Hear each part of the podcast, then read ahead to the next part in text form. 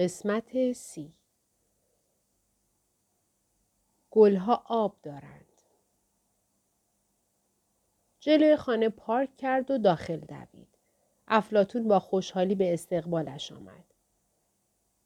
نورا ناامیدانه صدا زد اش مالی باید آنها را می‌دید می‌دانست که خیلی وقت ندارد حس می‌کرد کتابخانه نیمه شب منتظرش است اش با لحنی شاد از باغچه پشتی خانه جواب داد بیرونیم در نتیجه نورا خود را به حیات پشتی رساند و مالی را دید که زمین خوردن اخیرش از روی سه چرخه را فراموش کرده و دوباره سوارش شده. اش هم داشت به بوته گلی رسیدگی می کرد. سفرت چطور بود؟ مالی از سه چرخش پیاده شد و به طرف نورا دوید.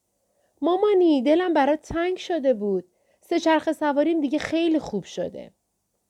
واقعا عزیزکم. دخترش را سفت در آغوش گرفت. چشمانش را بست و با نفسی عمیق بوی موی او و سگ و مایه نرم کننده لباس و رایحه کودکی را استشمام کرد. امیدوار بود شگفتی نهفته در این ترکیب او را آنجا نگه دارد. دوستت دارم مالی. می‌خوام اینو بدونی تا ابد دوستت دارم. می‌فهمی چی میگم؟ آره مامانی معلومه. بابایت رو هم دوست دارم. هر اتفاقی هم که بیفته همه چیز درست میشه. چون تا ابد بابایی رو داری مامانی رو هم داری. فقط ممکنه دقیقا مثل الان اینجا نباشیم. یعنی همینجا هستم ولی متوجه شد مالی فقط نیاز دارد یک چیز را بداند. دوستت دارم. مالی نگران به نظر می رسید. افلاتون رو یادت رفت. خب مسلما افلاتون رو هم دوست دارم. اصلا مگه میشه افلاتون رو فراموش کرد؟ افلاتون خودش می‌دونه دوستش دارم. مگه نه افلاتون؟ دوستت دارم. نورا سعی کرد به خودش مسلط باشد. هر اتفاقی که بیفته مراقب هم هستن و همدیگر رو دوست دارن. کنار هم شاد خواهند بود. سپس اشک دستکش های باغبانی به دست داشت به سمتش آمد. حالت خوبه نورا؟ رنگت پریده چیزی شده؟ بعدم واسط میگم وقتی مالی خوابید. باشه. راستی هر لحظه ممکنه یه ماشین فروشگاه سیار بیاد. پس اگه صدای کامیون شنیدی به هم بگو. آره حتما باشه. بعد مالی پرسید که می تواند آب پاش را بیاورد یا نه و اش برایش توضیح داد که این اواخر باران زیادی باریده و لازم نیست به گلها آب بدهند چون آسمان حواسش به آنها بوده. مشکلی براشون پیش نمیاد. حالشون خوبه. گلا آب دارن. کلماتش در ذهن نورا پژواک کردند. مشکلی براشون پیش نمیاد. حالشون خوبه. و بعد چیزی درباره این گفت که شب قرار است به سینما بروند و با پرستار بچه هم هماهنگ کردند. نورا با اینکه کاملا فراموش کرده بود فقط لبخند زد و نهایت تلاشش را کرد که همانجا بماند. اما داشت اتفاق میافتاد و نورا این را با ذره ذره وجودش حس می کرد و هیچ کاری برای جلوگیری از آن از دستش بر نمی آمد. جایی برای ماندگار شدن وجود ندارد. نه. شکی وجود نداشت که اتفاق افتاده بود. دوباره به کتابخانه نیمه شب برگشته بود. خانم علم پشت کامپیوتر نشسته بود. لامپا در بازه های ناهماهنگ بالای سرشان سوسو می‌زدند و تکان تکان میخوردند و میلرزیدند. نورا کافیه. آروم باش. دختر خوبی باش. باید این مشکل رو رفع کنیم. ترک های متعدد با سرعتی غیر طبیعی روی سقف شکل می گرفتند و پراکنده می شدند و گرد و خاک به شکل ابرهای کمرنگ پایین می ریخت. صدای ناگهانی تخریب و فرو ریختن همه جا را پر کرده بود اما نورا از شدت خشم موفق شد آن را نادیده بگیرد. تو خانم علم نیستی. خانم علم مرده. منم مردم. قبلا دربارش حرف زدیم ولی حالا که دوباره اسمش رو آوردی باید بهت بگم که فکر کنم به زودی میمیری. چرا هنوز اونجا نیستم؟ چرا اونجا نیستم؟ می‌تونستم حس کنم که داره اتفاق میفته ولی نمی‌خواستم اینطوری بشه. خودت گفتی اگه زندگی پیدا کنم که بخوام توش بمونم که واقعا بخوام توش بمونم همونجا میمونم. گفتی این کتابخونه مسخره رو فراموش می‌کنم. گفتی می‌تونم زندگی رو که می‌خوام پیدا کنم. زندگی رو که می‌خواستم همون بود. همون زندگی بود. لحظاتی پیش نورا با اش و مالی و افلاتون در باغچه سرشار از زندگی و عشق بود و حالا در اینجا. منو برگردون همونجا. می‌دونی که نمیشه. خب برگردونم به شبیه ترین زندگی بهش. نزدیکترین زندگی ممکن به همون زندگی رو می‌خوام. خواهش می‌کنم. باید ممکن باشه. حتما زندگی هست که توش با اش رفتم قهوه بخورم و بعد مالی رو به دنیا آوردیم و افلاتون رو آوردیم پیش خودمون و فقط فقط یه چیز فرعی رو متفاوت انجام دادم. بنابراین عملا یه زندگی متفاوته. مثلا اینکه یه قلاده متفاوت برای افلاتون خریدم یا یا یا مثلا نمی‌دونم به جای پیلاتس یوگا کار کردم یا رفتم یه دانشگاه دیگه بجز کمبریج یا اگه باید قبل از اون باشه به جای قهوه با اش چای خوردم.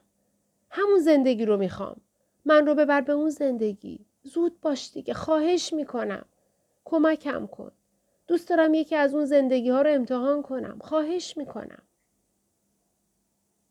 دود از کامپیوتر بلند شد. صفحه نمایش سیاه و بعد کل مانیتور تکه تکه و خورد شد. خانم علم گویی شکست خورده باشد شلوول روی صندلی دفتریش افتاد. و گفت درک نمی کنی. خب مگه همیشه همینطوری نبود؟ یه حسرتم رو انتخاب می کنم. یه کار که آرزو می کنم به شکل دیگه انجامش داده بودم. و بعد کتاب رو برام پیدا می کنی من کتاب رو باز می‌کنم و میرم توی همون زندگی. مگه عملکرد کتابخونه همینطوری نبود؟ به این سادگی نیست. چرا؟ مشکل توی نقل و انتقال پیش اومده؟ مثل همون اتفاقی که سری قبل افتاد؟ خانم علم غمگینانه به او نگاه کرد. مشکل بزرگتر از این حرف است. همیشه این احتمال وجود داشت که زندگی اصلیت به پایان برسه. بهت که گفتم نگفتم خودت می‌خواستی بمیری شاید هم واقعا بمیری آره اما این رو هم گفتی که فقط باید جایی برای رفتن پیدا کنم جایی برای موندگار شدن خودت گفتی یه زندگی دیگه دقیقا از همین کلمات استفاده کردی فقط هم کافی بود خیلی خوب فکر کنم و زندگی درست رو انتخاب کنم می‌دونم می‌دونم اما اینطوری نشد حالا سقف کتابخانه داشت تکه تکه پایین میریخت. انگار گچ به کار رفته در آن مثل خامه روی کیک عروسی شلوول شده بود. نورا متوجه اتفاقی حتی نگران کننده تر شد. یکی از لامپ ها جرقه پران که روی کتابی فرود آمد و آن را به آتش کشید. خیلی زود آتش در تمام قفسه پخش شد و کتاب ها انگار که بنزین رویشان ریخته باشند تون تون آتش می گرفتند. مثل رودخانه داغ و پرخروش از کهربای سوزان. سپس جرقه به سمت قفسه دیگر پرتاب شد و آن یکی هم آتش گرفت. تقریبا همزمان با این اتفاق تکه بزرگی از سقف جلوی پای نورا روی زمین افتاد. خانم علم داد زد زیر میز همین الان نورا خم شد و دنبال خانم علم چهار دست و پا زیر میز رفت. و بعد مثل او روی زانوهایش نشست و سرش را پایین آورد. چرا نمی‌تونی جلوش رو بگیری؟ دیگه یه واکنش زنجیره‌ای شده اما جرقه ها تصادفی نیستن. همه کتاب ها نابود میشن. بعد هم ناچارن کل کتابخونه خراب میشه. چرا؟ درک نمی کنم. من که زندگی مورد نظرم رو پیدا کردم. تنها زندگی خوب. بهترین زندگی توی این کتابخونه. خانم علم گفت مشکل همینجاست. با نگرانی از کنار پایه های چوبی میز به آتش گرفتن قفسه های کتاب بیشتر و تکه های سنگ و گرد و خاکی که به زمین میریخت نگاه کرد. اون زندگی هم برات کافی نبود. نگاه کن. به چی؟ به ساعتت. دیگه هر لحظه ممکنه وقتش برسه. نورا ساعتش را نگاه کرد. در ابتدا هیچ تغییری ندید. اما بعد اتفاقی که خانم علم می گفت رخ داد. ساعتش ناگهان دوباره مثل یک ساعت معمولی شروع به کار کرد. صفر یک دو نورا پرسید چه اتفاقی داره میافته؟ همزمان فهمید که آن اتفاق هر چه که بود خوب نبود. زمان داره روند همیشگیش رو طی می‌کنه. ما چطوری باید از اینجا خارج شیم؟ نه ده خانم علم گفت مایی وجود نداره. من نمی‌تونم کتابخونه رو ترک کنم. وقتی کتابخونه ناپدید بشه من هم باهاش ناپدید میشم. اما این شانس هست که تو فرار کنی. هرچند که خیلی وقت نداری. کمتر از یک دقیقه. نورا اندکی پیش یک خانم علم را از دست داده بود و نمی‌خواست این یکی را هم از دست بدهد. خانم علم متوجه استراب او شد. گوش کن ببین چی میگم. من بخشی از کتابخونم اما کتابخونه هم بخشی از توه. می‌فهمی چی میگم؟ تو به خاطر کتابخونه وجود نداری. دقیقا برعکسه. کتابخونه به خاطر تو وجود داره. یادت هوگو چی گفت؟ گفت این ساده ترین شکلیه که مغزت می‌تونه واقعیت عجیب و متغیر جهان رو برات ترجمه کنه. بنابراین اینی که می‌بینی فقط تفسیر مغزت از یه چیز دیگه است. چیزی خاص و خطرناک. تا اینجاش رو خودم فهمیدم. اما یه چیزی مشخصه. تو اون زندگی رو نمی‌خواستی. بی عیب و نقص ترین زندگی بود. واقعا هر لحظه حضور توش چنین احساسی داشتی؟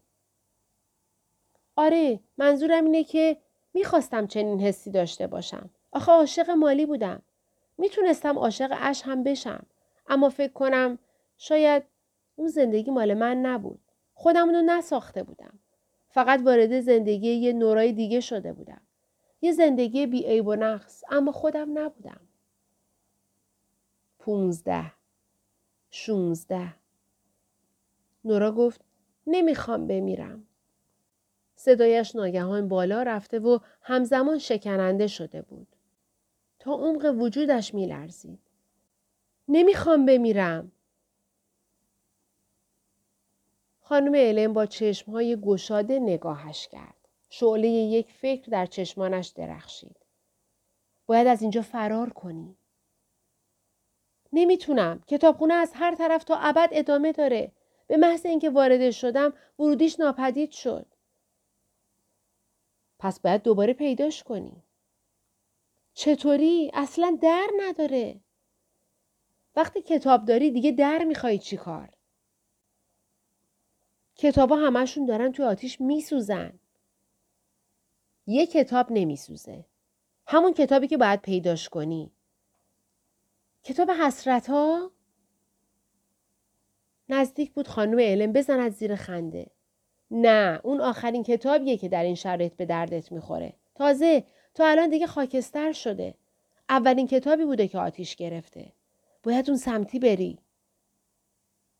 با انگشت به سمت چپ خودش اشاره کرد. میان آشوب و آتش و تکه های سقف که پایین میریختند. یازدهمین ردیف از اون سمت. سومین طبقه از پایین.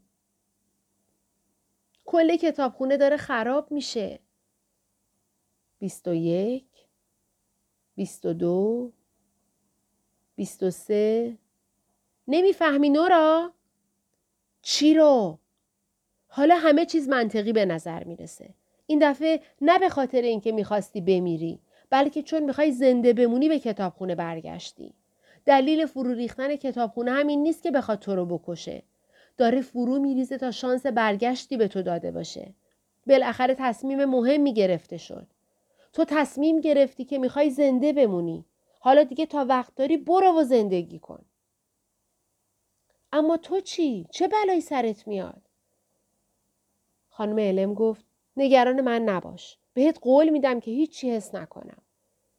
بعد همان حرفی را زد که خانم علم در آن روز کذایی وقتی نورا را پس از شنیدن خبر مرگ پدرش در آغوش گرفته بود به زبان آورد. اوضاع بهتر میشه نورا. همه چیز درست میشه. خانم علم یک دستش را به سمت سطح میز برد و عجولانه دنبال چیزی گشت. یک ثانیه بعد خودنویس پلاستیکی نارنجی رنگی را به نورا داد. از همانها که نورا در دوران مدرسه داشت. مدتها پیش هم آن را در کتابخانه نیمه شب دیده بود. لازمت میشه. چرا؟ این کتاب هنوز نوشته نشده. تو باید شروعش کنی. نورا خود نویس را گرفت. خدا نگهدار خانم علم. یک لحظه بعد تکه بزرگی از سقف روی میز افتاد. ابری از گچ و گرد و خاک دور تا دورشان را گرفت و راه گلویشان را بند آورد. سی و چهار، سی و پنج. خانم علم با صرفه گفت برو زندگی کن. حق نداری ناامید شوی نورسید. نورا میان گرد و خاک و دود در جهتی که خانم علم گفته بود به راه افتاد. تکه های سقف هنوز دور تا دورش روی زمین میریخت. نفس کشیدن و دیدن سخت بود. اما نورا به طریقی موفق شده بود حساب تعداد ردیف های قفسه را داشته باشد. از لامپ های روی سقف جرقه های زیادی روی سرش میریخت. گرد و خاک راه گلویش را بسته بود و کاری می‌کرد که بخواهد بالا بیاورد اما حتی در آن فضای مه گرفته و پرگرد و غبار هم می‌دید که بیشتر کتاب ها آتش گرفتند در واقع هیچ کدام از قفسه ها کاملا سالم نبودند و حرارت مثل نیروی نامرئی در همه سمت وجود داشت. بعضی از قفسه ها و کتاب ها که زودتر از بقیه آتش گرفته بودند حالا چیزی جز تلی از خاکستر نبودند. نورا به محض اینکه به ردیف یازدهم رسید تکه بزرگی از سقف رویش افتاد و به زمین چسباندش. در حالی که زیر تکه سنگ گیر افتاده بود احساس کرد خودنویس از دستش افتاد و دور شد. نخستین تلاشش برای آزاد شدن با شکست روبرو شد. دیگه تموم شد. چه بخوام چه نخوام همینجا میمیرم. میمیرم.